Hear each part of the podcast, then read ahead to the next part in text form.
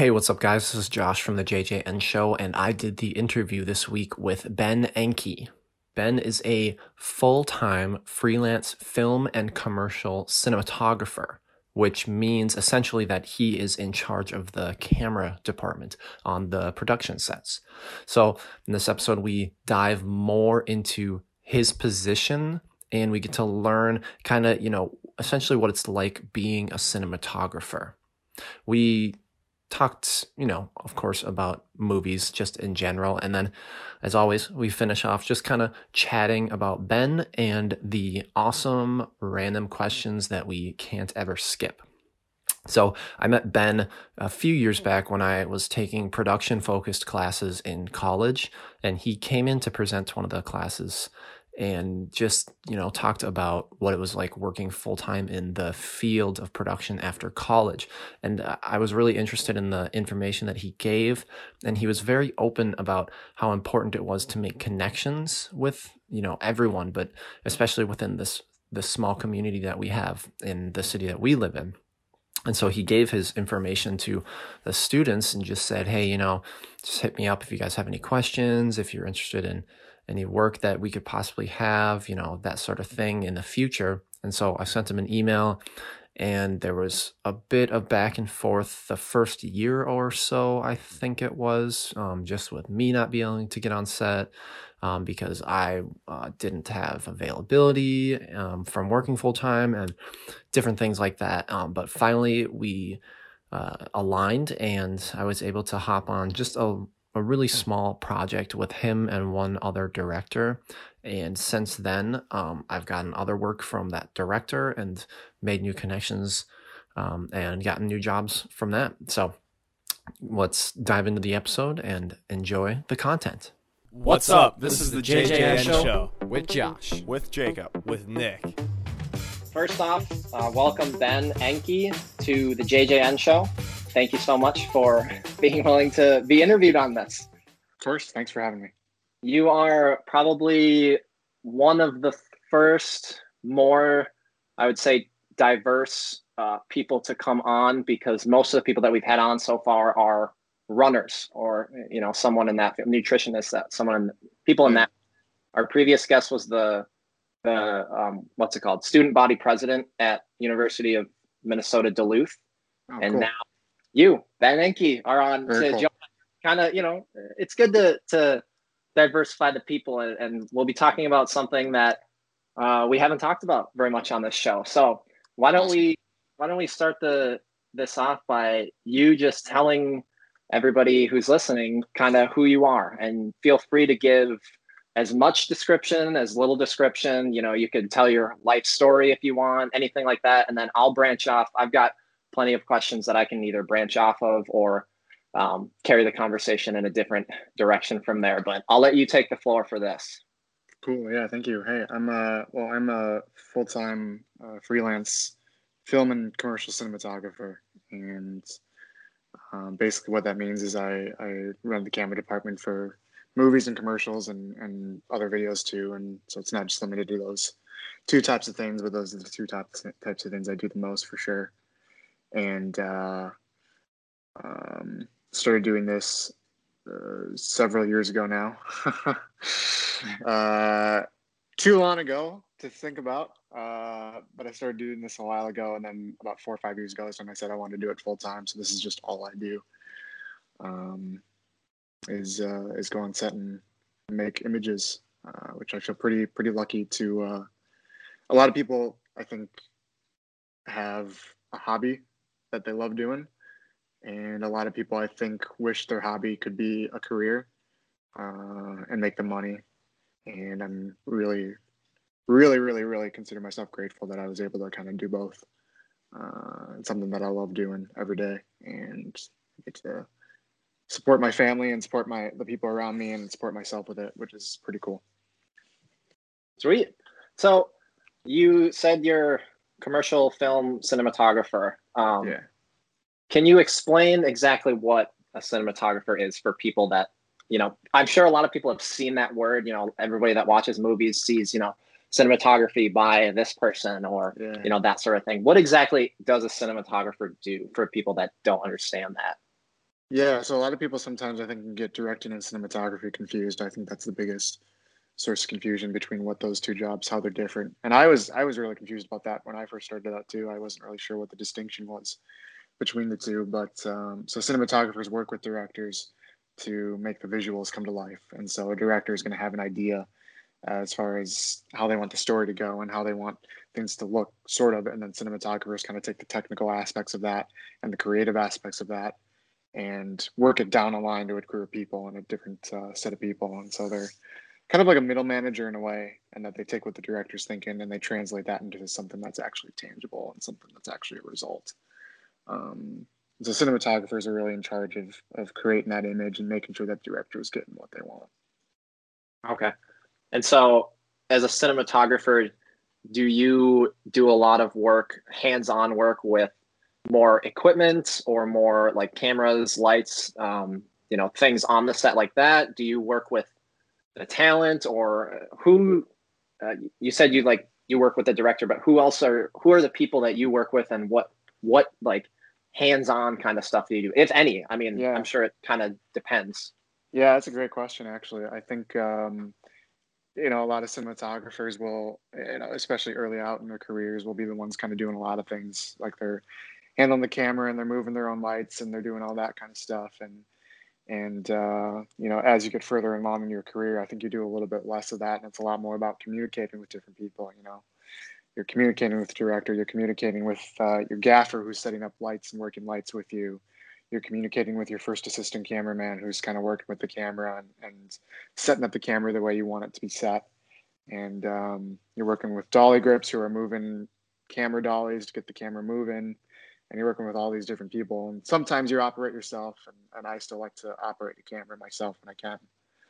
Um, but you find on, especially on different budget levels, you find that those jobs kind of tend to be uh, dispersed differently depending on uh, how much money the production has to pay people that are to bring people on. So, um, you know, the more money the production has, the more they can afford to have different people doing different jobs and you know i've worked on productions that have all sorts of different budget levels and some of them like i mean i've done some just recently that are little to no little to no budget at all and so you have kind of three people kind of doing everything uh, which is cool too like i like that too and it feels involved and, and you you feel like you're you're uh you're chipping in in a lot of different ways so um yeah it's always different and you work with actors too which is cool and i like the relationship that i have working with actors it's it's a lot more loose and a lot more uh, uh, fun than it.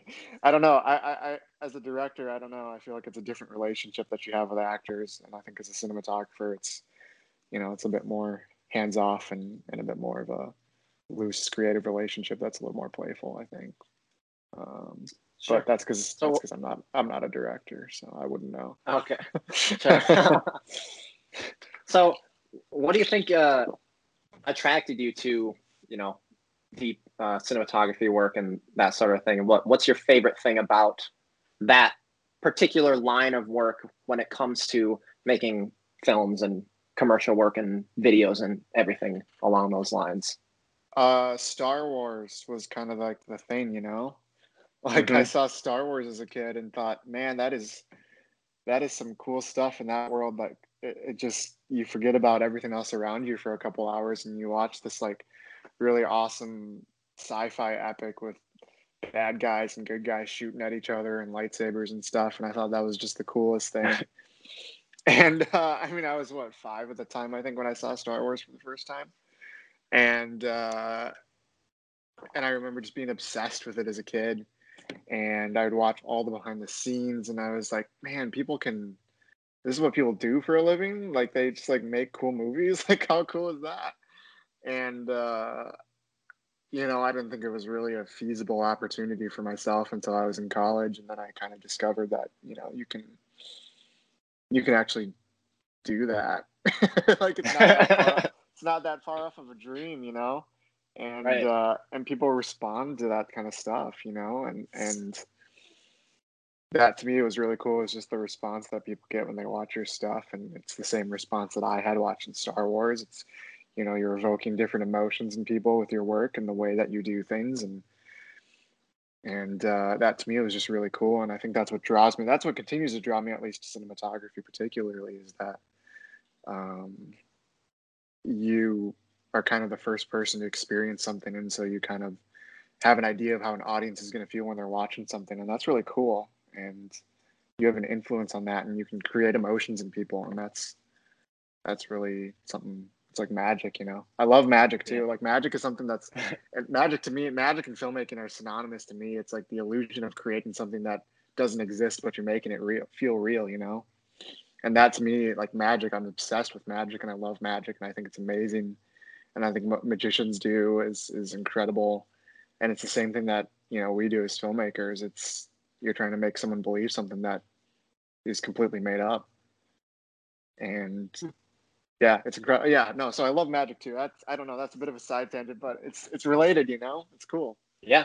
No, that's a that's a great example. I've never actually thought of it when when people ask me like why I like to you know make videos or any of that sort of thing. My answer is always, in one way or another, falls back to just that I like to create things that make people feel things that yeah you know that create emotion that that that I yeah distracts people or makes people happy or maybe makes people sad or you know any of that sort of thing is the reason that I thought think that you know filmmaking and in whatever degree can is amazing. But since you since you brought the the side tangent of magic out, um, yeah, and I guess it wasn't it wasn't technically magic per se, but did you watch the David Blaine um, the balloon? I don't remember what he called it. Uh, Ascension, I think is what he called it.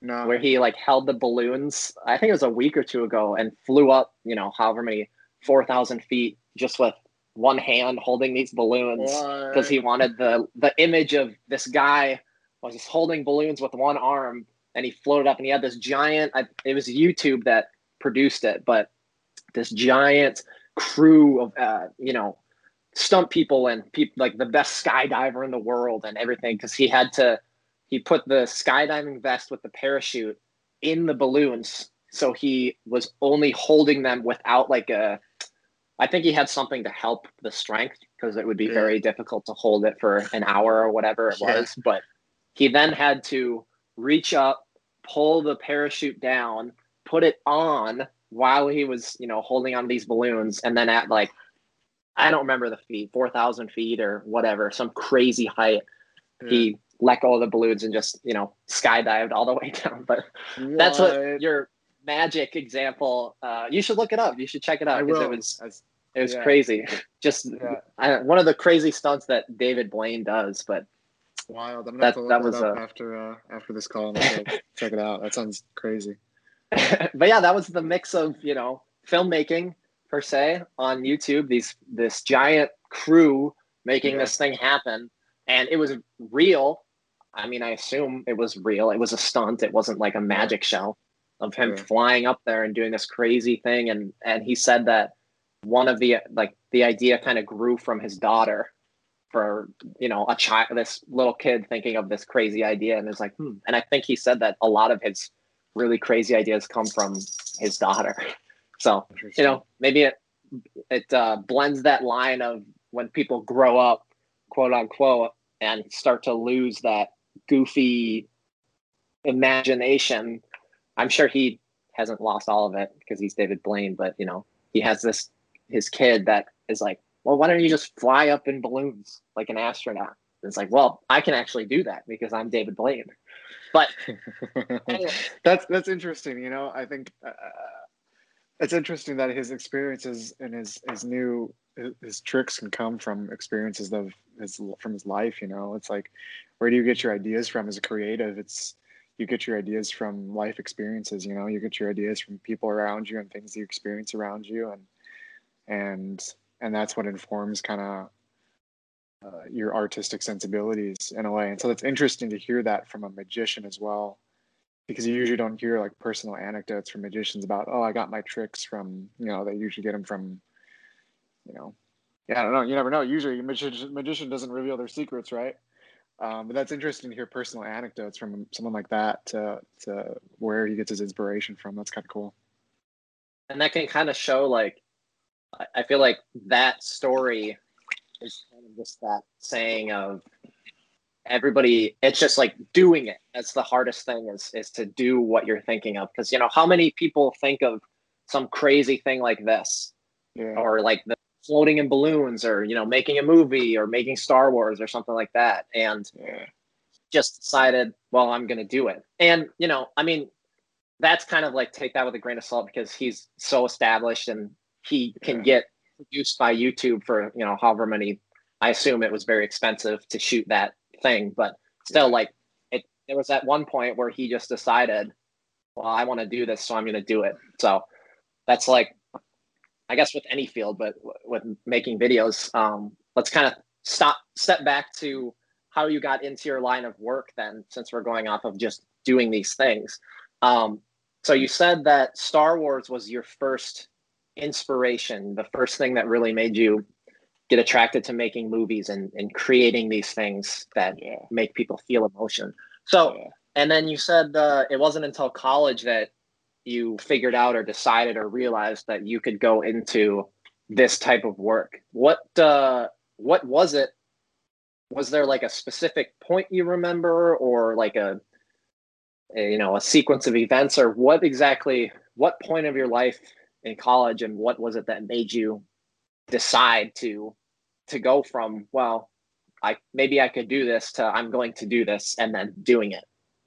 Yeah, so in high school was actually was the probably maybe I could do this phase. So in high school, I made this goofy World War II movie with uh, some of my friends uh, for a, a, a for an AP uh, Euro history class, and the idea was that everyone was going to make like a video project, and we were divided up into groups of like four or five or something like that, and everyone was going to do a specific era or a specific point in time or a specific uh, significant moment in, in European history.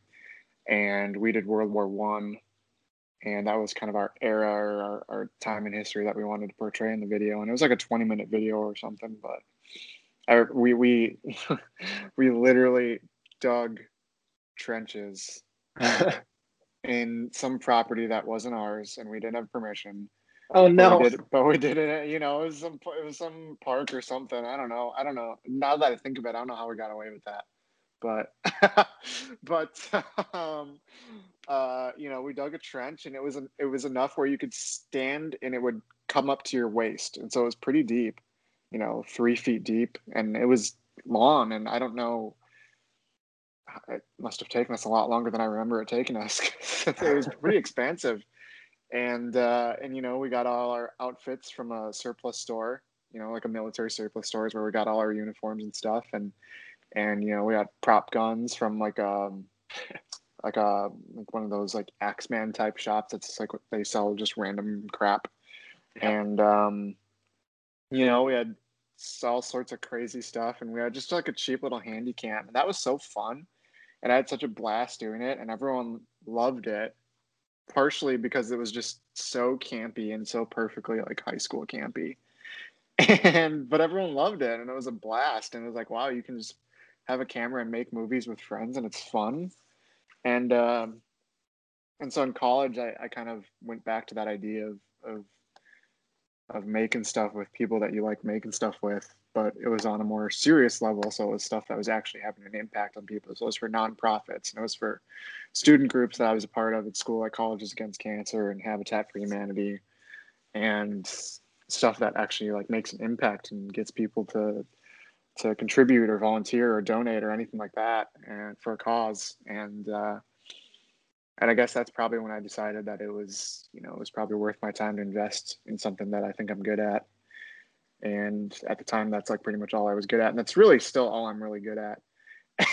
and uh, and uh, trying to diversify my talent pool a little bit now that I'm in my 30s, but maybe it's a little too late for that. But um, but uh, yeah, and and after that, you know, graduating with graduating with a degree in, in communications and, and media studies was, um, you know, they had the right track of programs there to to kind of get me started, and then the rest was kind of built on my own and just kind of, you know, very being very lucky that we live in an age of information now where a lot of things are accessible online and you can learn a lot of things online and, and you can see other people doing things and you can try them for yourself and see if they work or not and and uh, and yeah, so that was kind of the path in college that I took, and and for better or worse, it worked out. So there you go. And what yeah. what the what was the point where you decided either that you could go full time or that you were just going to go full time, whether you were ready or not? What made you make that decision,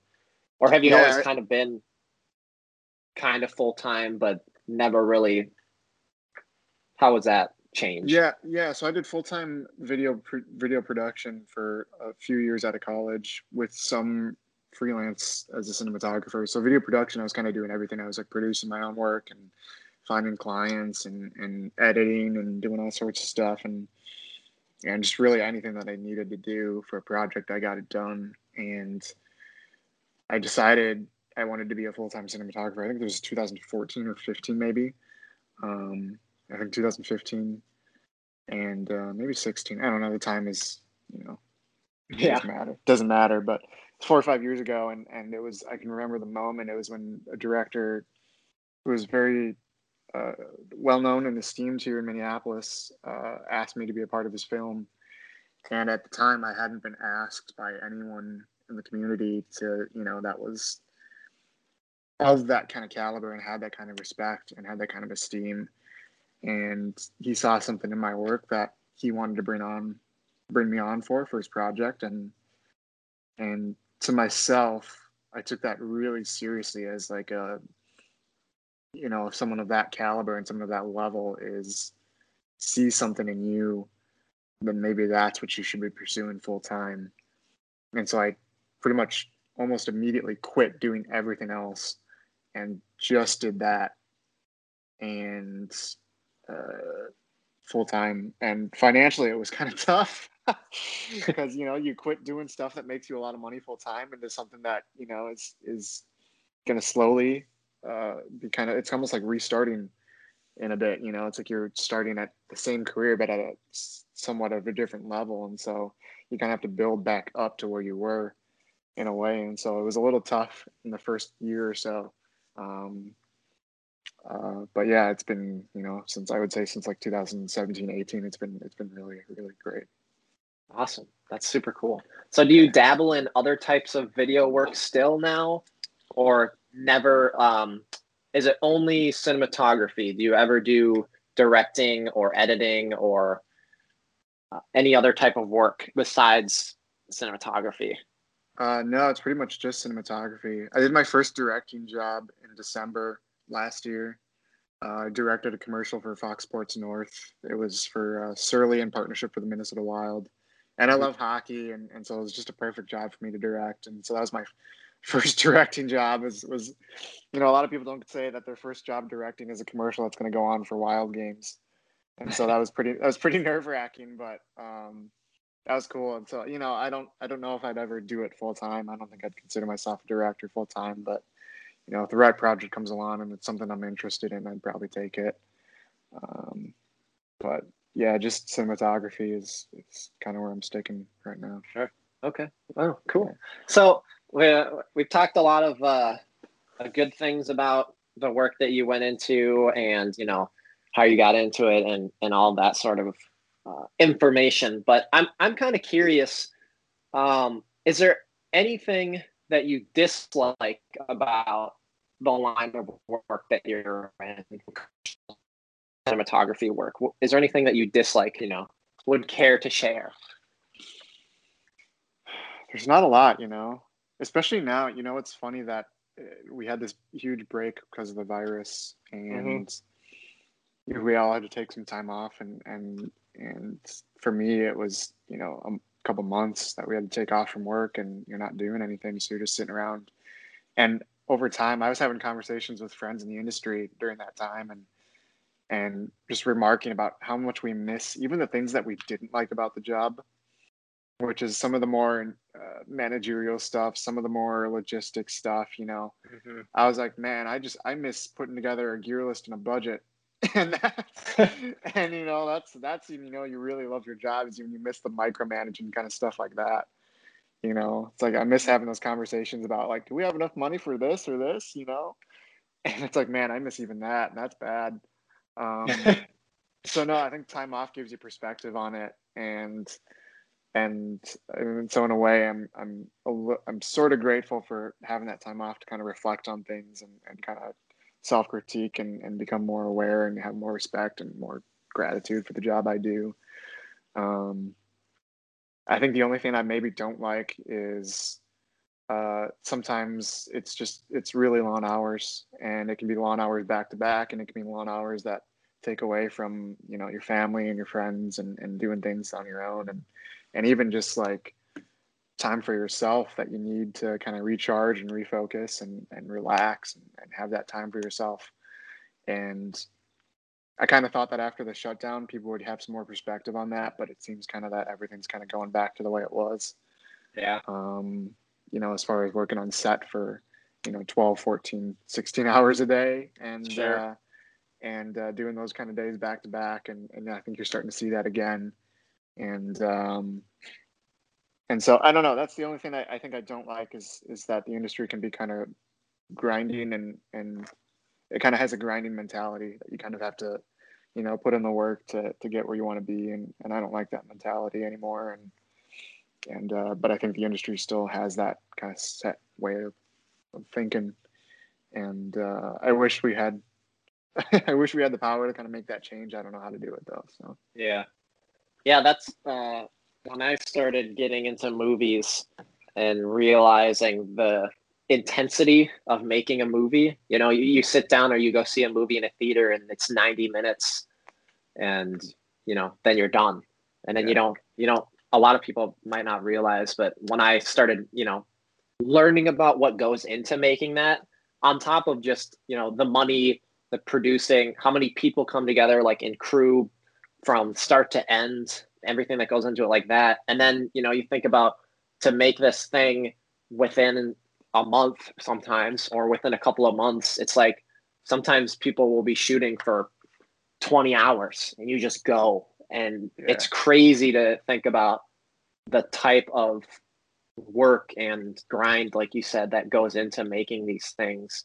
Uh, I assume it's mostly because of money. At least that's what I have found from a lot of things. And it's like, you know, you have 30 days to shoot this movie, and we only have $50 million. Well, not only, but, you know, and yeah, we need to make sure we get it done when we're paying this guy or this girl a million dollars per week or, you know, all Yeah. that sort of stuff is what. I assume goes into it because they, you don't want to go over budget, stay under the budget, yada yada. That all that jazz that goes into filmmaking at whatever level, really. But yeah, that has a lot to do with it for Yeah. sure. so uh, when uh, the the way that I met you was in my, uh, it wasn't my final production class, but it was the I don't even remember. I think it was the second to last one, whatever that one would have been. But um, in school, and you came and presented to the class just about being well, being a cinematographer, but you know, being in that type of work and getting into that type of work and everything that goes into it, and kind of just being somebody like a somebody that we can relate to, I guess, more than watching an interview of Quentin Tarantino or somebody on YouTube because it's kind of hard for a college student to relate to somebody like that. Mm. Um, so uh, that being said, what kind of advice do you have for somebody who wants to go in? I'm sure you question a lot into your type of work, not necessarily cinematography, maybe just in general, the type of work of filmmaking or just making videos to get paid, um, that sort of thing. And then you can kind of go more specified into the cinematography field that you have experience in as well.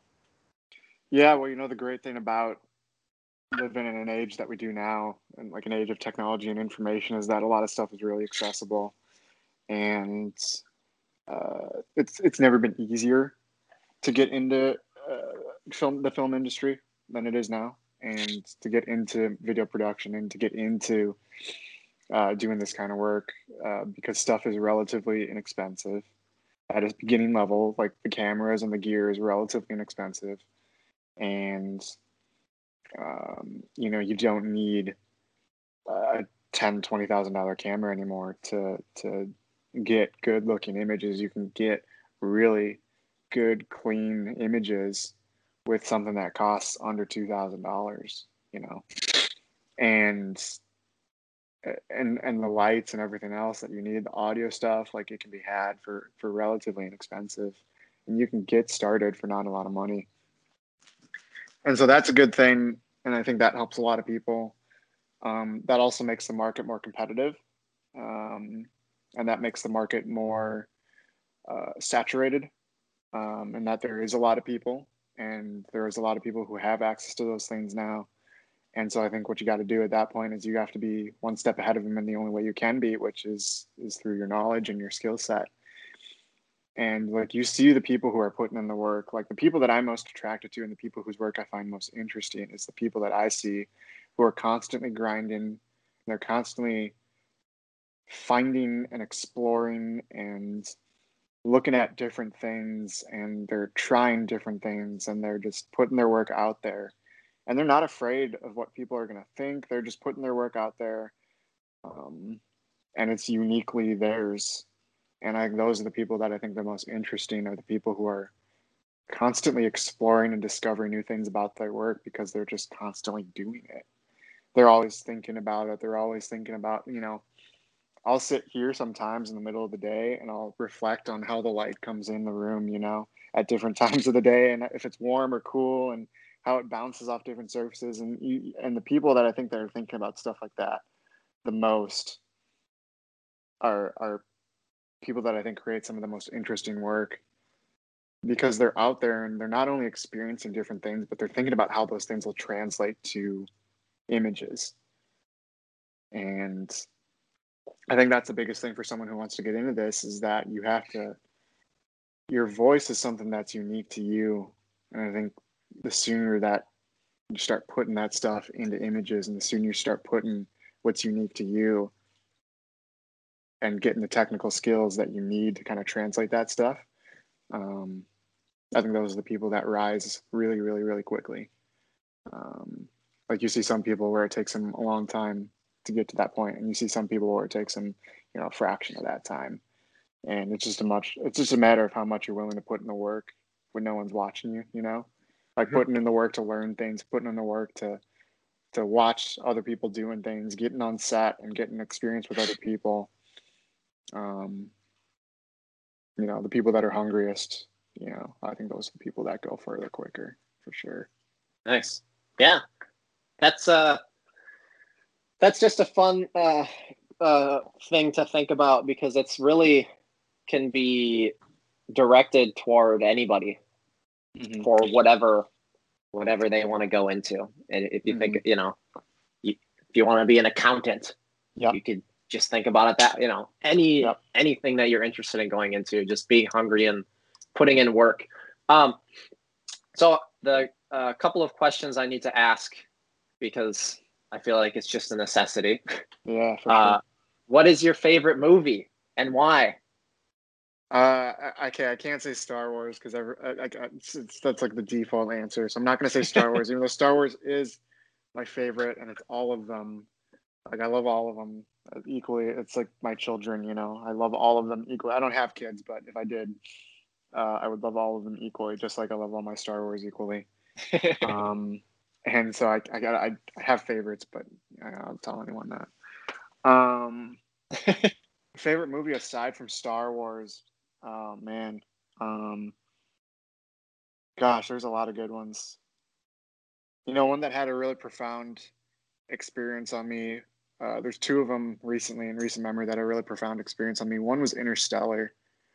Um, Interstellar for me is my favorite Christopher Nolan film. Um, traveling through space and time and all that. And the reason I like it the most is it's got the things that you like about Christopher Nolan in terms of like it's a bit of a puzzle box and you kind of have to figure it out as you go along. But the way that he he uses time as a storytelling element and uses time emo- as an emotional element, and time is something that's like fragile, and time is something that we take for granted, especially our time here on Earth is something we take for granted. I think. Um, and the way that he uses that to kind of reinforce the emotional aspects of his story is just really got me. Like it really got me emotionally. Um, that's a film. Arrival is another great film. that was again another really personal like experience for me. And I like left that theater. It was the only time I've left a theater, and I was disappointed that I'd never get to experience that movie for the first time again.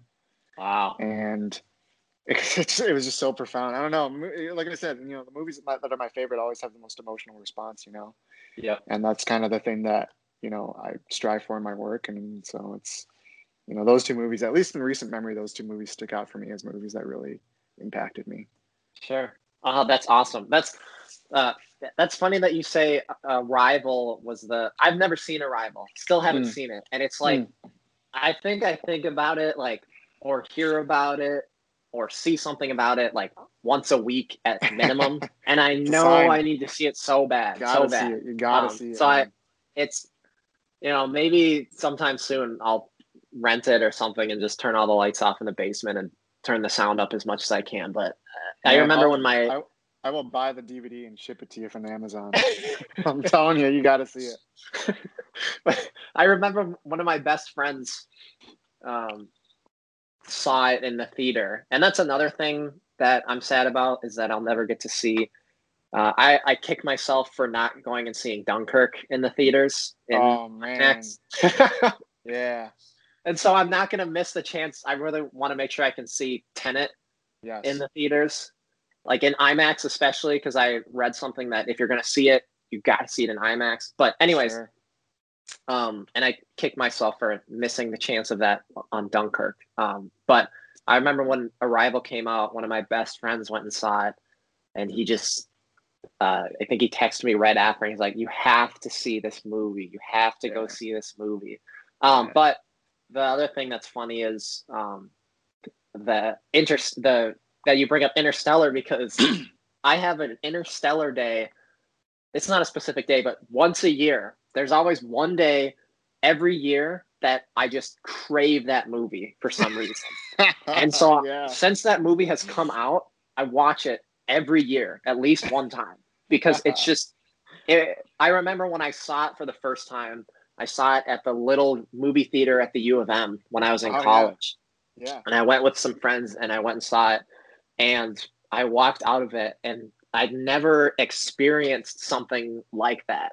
And one of the things that um, draws me to movies, in addition to the emotional response that they can bring from me, are like when they're out of the ordinary, when they're mm-hmm. weird, you know, that sort mm-hmm. of thing and not that Interstellar is weird, but it's it's unlike any the story and the way that it's told and shown is unlike anything that I've ever seen. And like the score and the music and everything that goes into that movie, it's just like it blew my mind when I walked out of that little college theater and I was walking back across campus, you know, at like midnight, just in the dark, and I was like, I can't believe what I just saw. Um, but isn't that a, isn't that a great feeling when a movie like yeah. sticks with you for a long time? Like I yeah. love that. I love yeah. it. Yeah, and it's still to this day, and it probably for the rest of my life, I'll never forget. And I think the that feeling that you said when you felt getting out, coming out of Arrival, and being disappointed that you'll never get to feel that way again. Yeah. I think that's why I watch Interstellar every yeah. year because I crave, and I'm just hoping that I'll feel what I felt the first time I saw it, which will never happen. But you know, there'll be another movie. Maybe Arrival will do that to me, and you know, I'll, I'll fill that meter for a little bit of time again. But that's such yeah. a a great feeling when you watch yeah. something. Yeah, so you mentioned you mentioned Dunkirk too, and Dunkirk was was another film that like I've seen it once in theaters, and I saw it at the IMAX before our big actual IMAX closed at the mm-hmm. zoo, and um, and then I've seen it once on home, um, just like my TV at home, and the experience is is completely not the same. Mm-hmm. and oh. Like, I'm not I'm not trying to make you feel bad about it. Actually, yes, I am trying to make you feel bad about it. Um, the experience is completely not the same. Like it's it's a, a completely different movie in the theater, and the way that it make like the sound and the immersion of it completely is so different. And um, yeah, unless you have unless you happen to have like a 60 inch, 70 inch mm-hmm. TV with immersive sound or something, I don't know but you know it's it's completely different and uh yeah that movie that movie i left that movie and i was like looking at my hands and they were like shaking and i was like i've never left a movie where my hands are like i'm like rattled, physically rattled by it. Ah, And uh, and I I saw it with my wife, and she was like, I don't feel very good after this. like it's like I feel like like nauseous, like s- you know, Sure. like like I feel like sick having like watched that. Like I feel like I was. You really do feel like you were there. Yeah. which is really crazy. Like it's really crazy. So maybe I need to get a good pair of headphones, like surround sound immersive headphones, like a virtual reality type headphones. Yeah, right. And just Yeah, blast it. But yeah. Um, something that uh, my middle brother Jacob has asked me before um, is, uh, and I don't know, you know, people come to me with these types of questions, and it's, I'm like, I don't really have an answer. It's all opinion, and it's, you know, just, it's funny that I get these types of questions. But he asked me, um, you know, he was like, hey, I really want to start watching more movies. What are some movies that you recommend everyone should see? and you know it di- differs by person and my opinion is different than other people's opinion because of my experiences with movies and experiences in life that lead you to gravitate toward these movies and the reason they have these uh, impacts on you but what what are some movies that you think that everyone should see Um, I think everyone should see Jurassic Park. the the original The original Jurassic Park is one. That's one that whenever it's on TV, I'll watch it because it it never ceases to fill me with like a childlike amazement. And I think it's I think it's important for us to feel like kids sometimes, and that movie just never fails to make me feel like a kid. Um, that and Back to the Future is very similar. Back to the Future does the same thing for me too. Um, Jurassic Park for me is an essential watch if you have never seen Jurassic. I don't know what you're doing with your life if you've never seen Jurassic Park. um, um, oh man, that's a good question. Essential movie watching. What are some of yours? Well it's pure opinion so like Yeah, the matrix is on there the, the original matrix is on there for me yeah. because that was one of the first um, movies that had an impact on me because i saw it when i was like 11 or 12 and it was Mhm. the first like rated r real action you know Yeah. type of movie that i saw so the matrix is on there um, i always say goodwill hunting because that's the Mm, movie that mhm. made me fall in love with movies Mm. um, and then i say like quentin tarantino movie like pulp fiction or something like that because yeah, I love goofy stuff. A Coen Yeah. Brothers movie, maybe like Fargo, or I love Burn After Reading, and a lot of Mm. people don't like that movie. But those are those are some of my essential picks. But you know, half of those movies people might not like. You know, if they don't like violence, they're not going to want to watch Matrix or any right. type of Quentin Tarantino movie. Goodwill Yeah. Hunting might be too boring for some people Yeah. If they only Yeah. want action. But Right. that's what I tell people. Yeah. And that's why Jurassic Park is such a great movie for everyone because it's got a little bit of both. It's got a little bit of everything for some, something for everyone. And if you like dinosaurs, it's cool. If for some reason you don't like dinosaurs, then I guess don't watch. Yeah. Who doesn't true. like dinosaurs though? Come on. um, man, essential movie. That's a tough. You know, we're gonna get off this call, and I'm gonna come up with like ten movies, and I'm gonna text them to you. okay, that's fine. Like, can we record another section after this in like, in like two hours, and I'll come up with a list. We'll We'll see if I come. We'll see if I come up with any. Uh, we'll see if I come up with any after while we're while we're talking here. Sure. I'm not. Well, I'm not think about that. Let's move to uh, um, kind of similar, but do you have a favorite TV show? Just like Uh, say that one again. You kind of. have a favorite TV show. Yeah, uh, Euphoria. Okay. It's a very. re- It's a very recent one. They actually just won a few Emmys last night. Okay. uh, for their first season. So Zendaya is the lead, and she won Best Actress, which is crazy, and she well deserved. Um, Euphoria is great. It's a TV show about uh, it's a t- it's a teen. I don't want to say teen drama because that doesn't portray it right, and I think people get the wrong idea when you say it's a teen drama. But it's a drama about um, these kids in in high school, and a lot of them are are uh, they have a hard time feeling things if there is not some sort of stimulant, like you know, if there's not drugs or sex or attention or social media. Mhm. and it's a real it's a real visceral look at what i think a lot of kids deal with these days. And Um, and it, it's it's really it's really t- difficult to watch in, in a lot of scenes, Oh, and a lot of the episodes are really tough to watch. Um, but it's one of the most the cinematography of it is so interesting in that it's this very depressing world, but they shoot it in the most extravagant, beautiful like way Hmm. possible.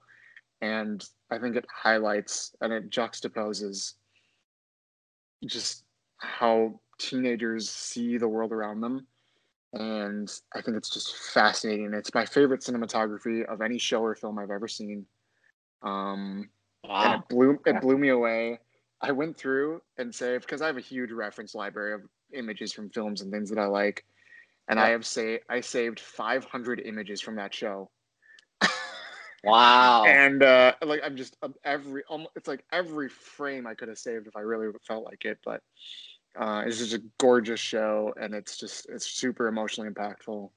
And and Zendaya, I mean the whole the whole cast is great, but Zendaya leads the charge. She's really amazing, and it's a Wow. different kind of portrayal that Zendaya hasn't really done before. Like you've seen Zendaya in a lot of Disney cut type stuff, and um, but she's just she's killer in this, and as an addict, and um, yeah, it's just really really powerful stuff, and it's really really well shot. And so I think that they just did season one, which was I think last year or two years ago, maybe. Um, eight episodes, I think, and uh, season two, I think, is coming up soon. So I'm really excited for that.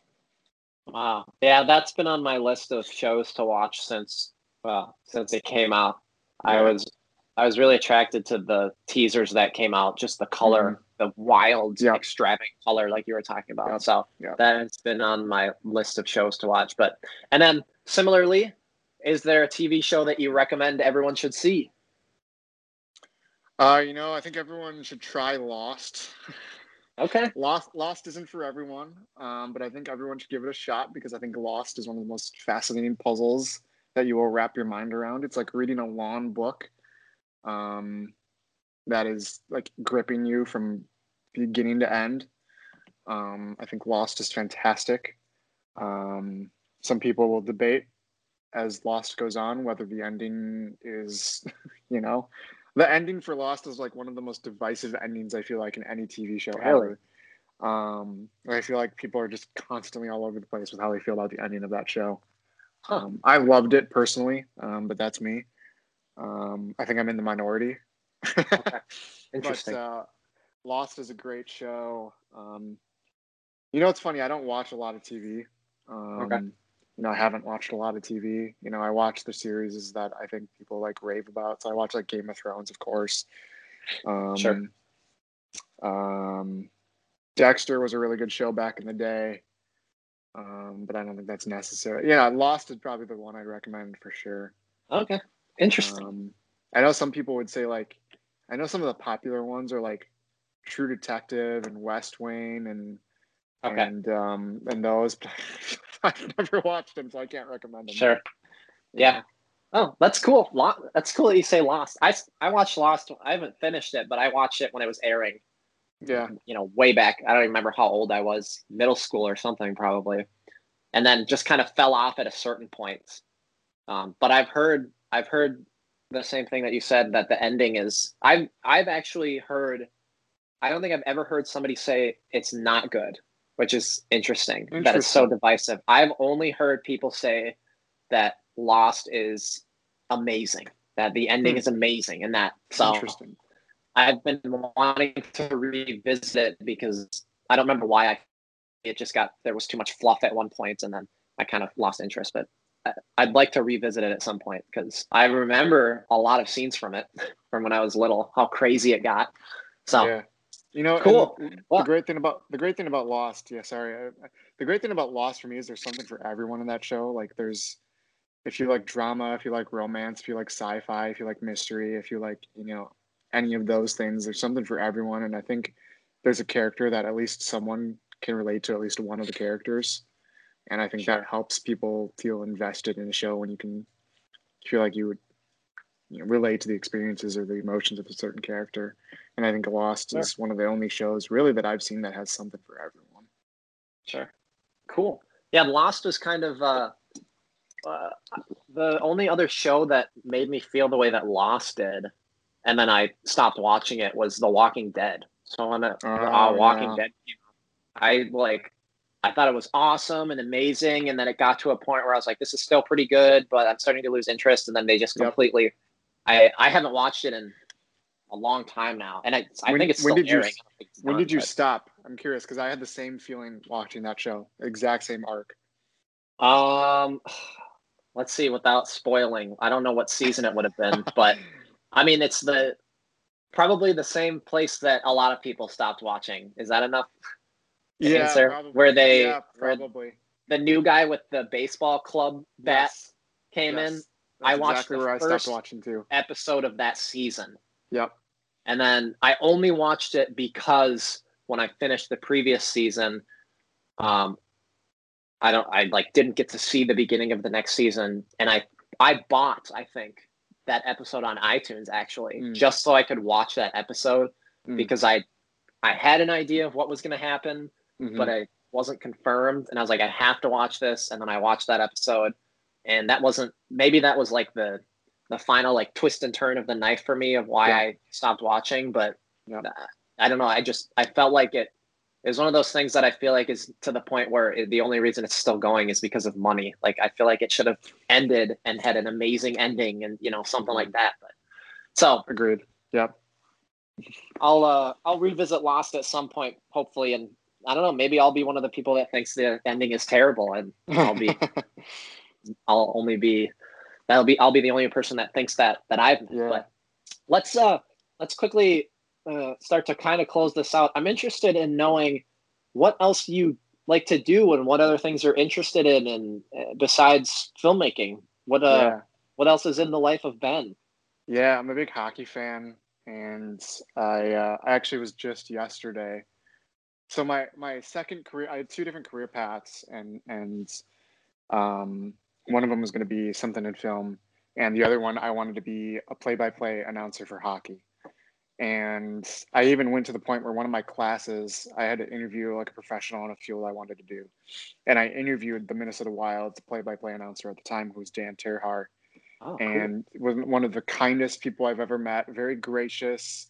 Him and I sat and watched a practice together while I interviewed him, and then he took me down into the locker room to meet some of the players. It was the coolest thing. Um, and it was a really sweet interview, and I really appreciated the time with him. And um, and so that was going to be my other career if, if film didn't work out. And so actually, just yesterday, for the first time, I did play-by-play announcing for this like prospect hockey tournament that was in Blaine, and um, and had a blast. Like I had so much fun.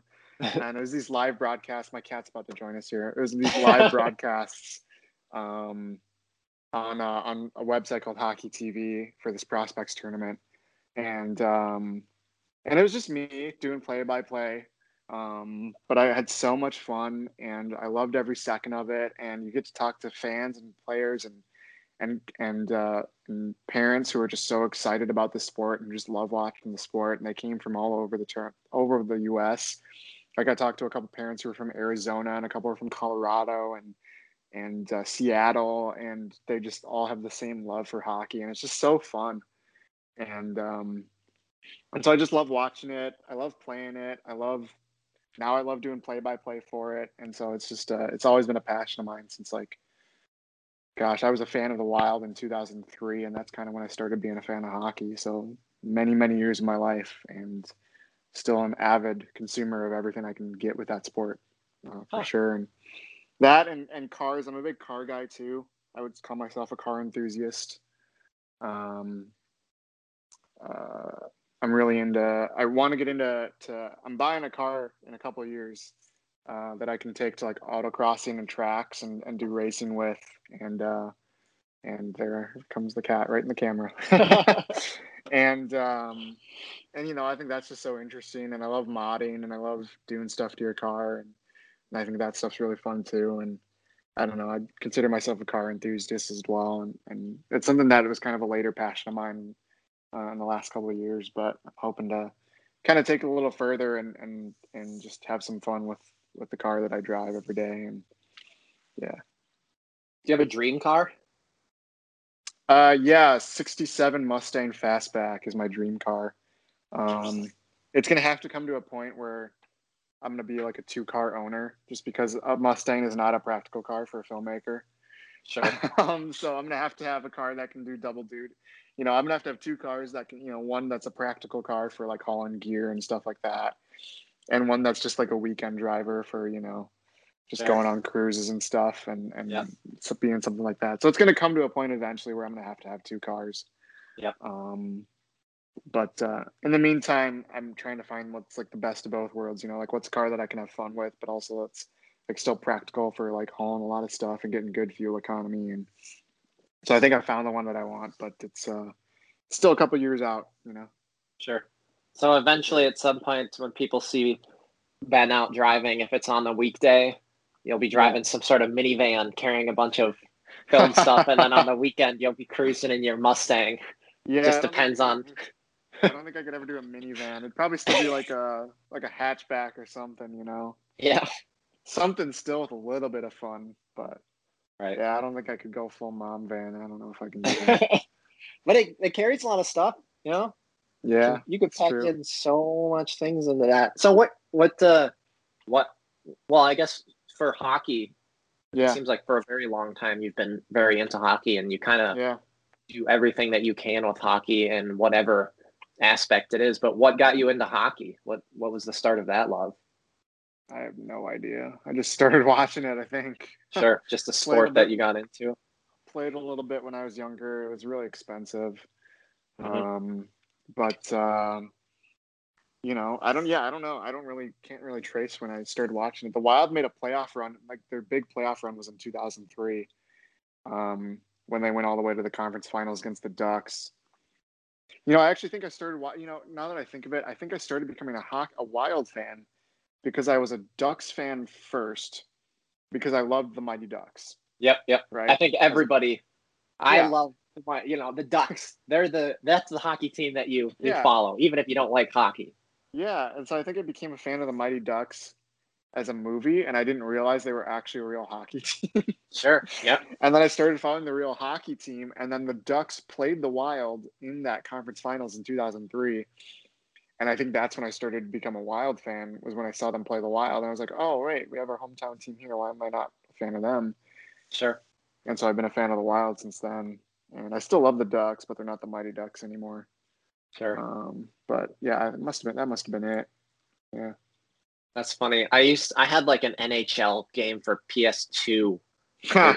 like, you know, NHL 2008 or whatever year it was. And I always picked the Ducks to play just because that's the only and then I fell in love with the Rangers for some reason Nice. because I yeah. I think because I had a random New York Rangers jersey hanging in cool. my closet. And I was like, "Hey, this is kind of cool." And I didn't really see people wearing hockey jerseys. So I was like, Mhm. "I'm going to start wearing this because it's, you know, Yeah. it had these cool like elbow pads and yeah. that sort of thing. So then I started being them, and then uh, eventually my dad took me to a wild game. And I'm not Nice. uh, I'm not huge into hockey, but it was fun when we went to. I mean, the hockey Oh, yeah. game super fun. Yeah. But They're a blast. yeah, so uh, I had one more question, and I completely blanked on it. So don't oh, do you play hockey? Right? Uh, Do you recreationally or Yeah, any- I play rec- I play recreationally for sure. Yeah, and you just know, with the winter- friends or yeah, and then in the wintertime too. I at some point this year I was going to get back. It was going to be this year, and then COVID happened. Um, Mm-hmm. I was going to get back into doing like a like a seasonal league, and so Mhm. you can just sign up and and go to some seasonal games every year and or every season, and have like a you know you pay for you know 20 games or 10 games or whatever it is and so i was going to do that this year uh, and then covid happened and now you know it's i don't know if those things are still going or not but um sure. maybe maybe next year yeah cat butt on the camera there maybe uh maybe next are these video or audio only It'll be audio. oh okay cool yeah that's all good then and then uh yeah so i think uh i don't know if they'll happen again this year those seasonal leagues but uh maybe next year maybe when uh things are feeling a little better we got a vaccine or something we'll uh start seeing some of that kind of stuff again but i wanted to get back into it you know just as a way to kind of keep staying in shape and all that you know Right. Yeah. Do you do uh is there fighting in your hockey leagues? I'm sure people ask you that all the time. How physical is it like the pros where you're checking and all of that and all the gear Usually- or not quite? usually- you know, usually not in those leagues. It depends on how competitive you want to get. Um, so some of the competitive leagues are checking leagues, but I don't think I, I don't think my career is worth uh, jeopardizing getting smashed into the boards and getting a concussion. um, so I think I'll stick to I think I'll stick to light contact leagues. Um, Okay. And uh, but I mean, you still wear full pads, so you're protected and stuff. Oh, okay. You know, and depending on how how you get hit, it really doesn't actually hurt that bad. Sure. Um, you know, I've taken full on body checks from guys who are like a foot taller than me, and you know, depending on how you fall and where they make contact, it doesn't hurt that bad. Um, but that depends, you know. Yeah, I suppose. Most of them are open ice hits, and open ice hits are actually they feel better for me. It's like the ones where you get smashed into the boards, where I feel like that's, you know, Yeah. getting hit twice almost in a way. Right. Or like You know. in some way. Yeah, That sounds painful. So you're pretty good at skating then? Yeah, pretty good. Um, yeah, I think uh, I can do all the things that you're supposed to be able to do when you play hockey. You know, forwards, backwards, you know, um, crossovers, all that kind of stuff. So So what? Uh, uh, my last question about hockey is: I've never been. A, uh, it's not about hockey, I guess, more stuff skating. Yeah. But I can skate like a, you know, like a normal Minnesotan skater. I guess I can go forward comfortably, and I can kind of go backward, and I know how to, you know, not fall. yeah, Um, but something I've never been able to do is that thing where you go fast and then you stop. You know, you turn Yeah. sideways and you shoot the ice, the shards up. How do you? Yeah. Okay, is there a way you can explain to me? It's probably easier to show, but explain to me how, because you know when you try to do it, oh, there's an orange cat now. yeah, he's got the whole family of cats. so when you uh when you try to when I tried to do it, maybe I'm just not going fast enough or the angle isn't right, but it more is like you turn and then fall. You know, there's not there's no like skidding motion. It's it's hard to ex- yeah. I don't know if I'm qualified as a teacher to explain it. Um, it's hard to explain. I mean, a lot of what how I learned how to do it was just confidence in doing it, because Okay. you have to really be like confident to like do that. You know, like when you're starting out and you don't know how to do it, and um, I don't know. I'd have a hard time explaining it because I just do it, but you know. It's like a muscle memory. I don't know. Sure. How do, you, how do you explain how to hack? You could probably watch a YouTube video, and some coach would probably explain it really well. But I don't. I don't know. You just push the ice.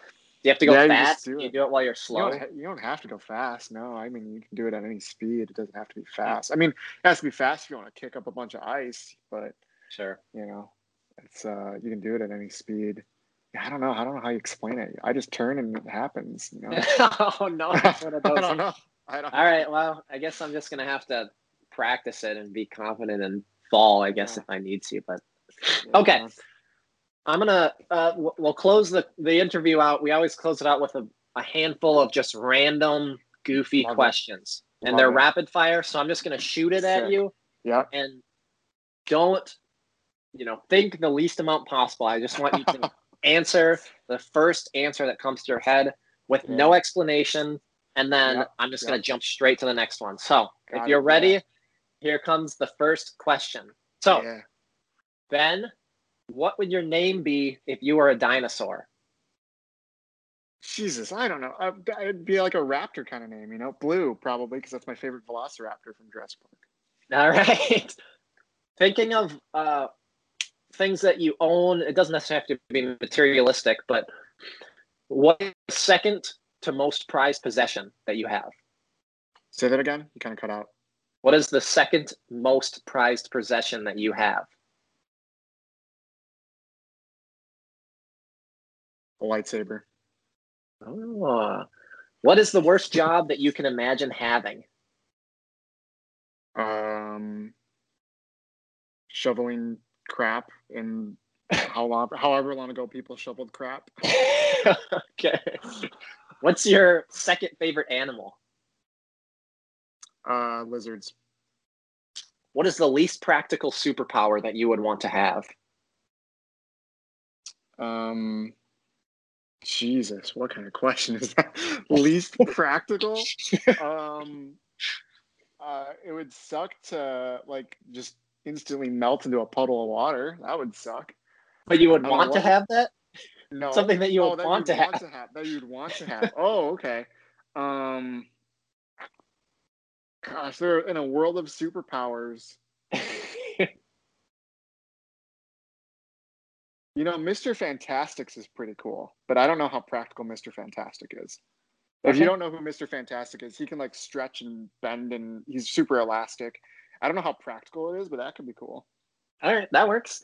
And the practical final one. at all. I mean, it's practical for like reaching things, Sure, okay. but you're not gonna be able to.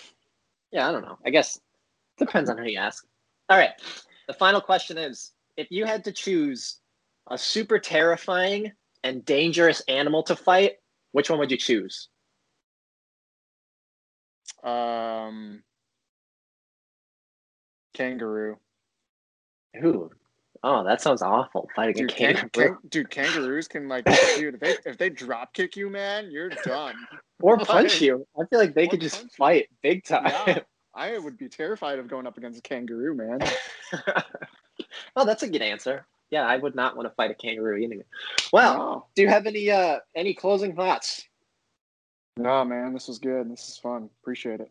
Perfect. Well, thank you, Ben, for joining us and taking a, an hour out of your day to to tell us a little about you and your work and talk about hockey and a little bit about cars and fighting kangaroos. So Of course, I appreciate it, and uh, maybe sometime in the future we'll we'll be able to connect again on the podcast. But uh, until then, uh, good luck with shooting stuff, and and uh, I'm excited to see more of your work. I love seeing anything you post on social media.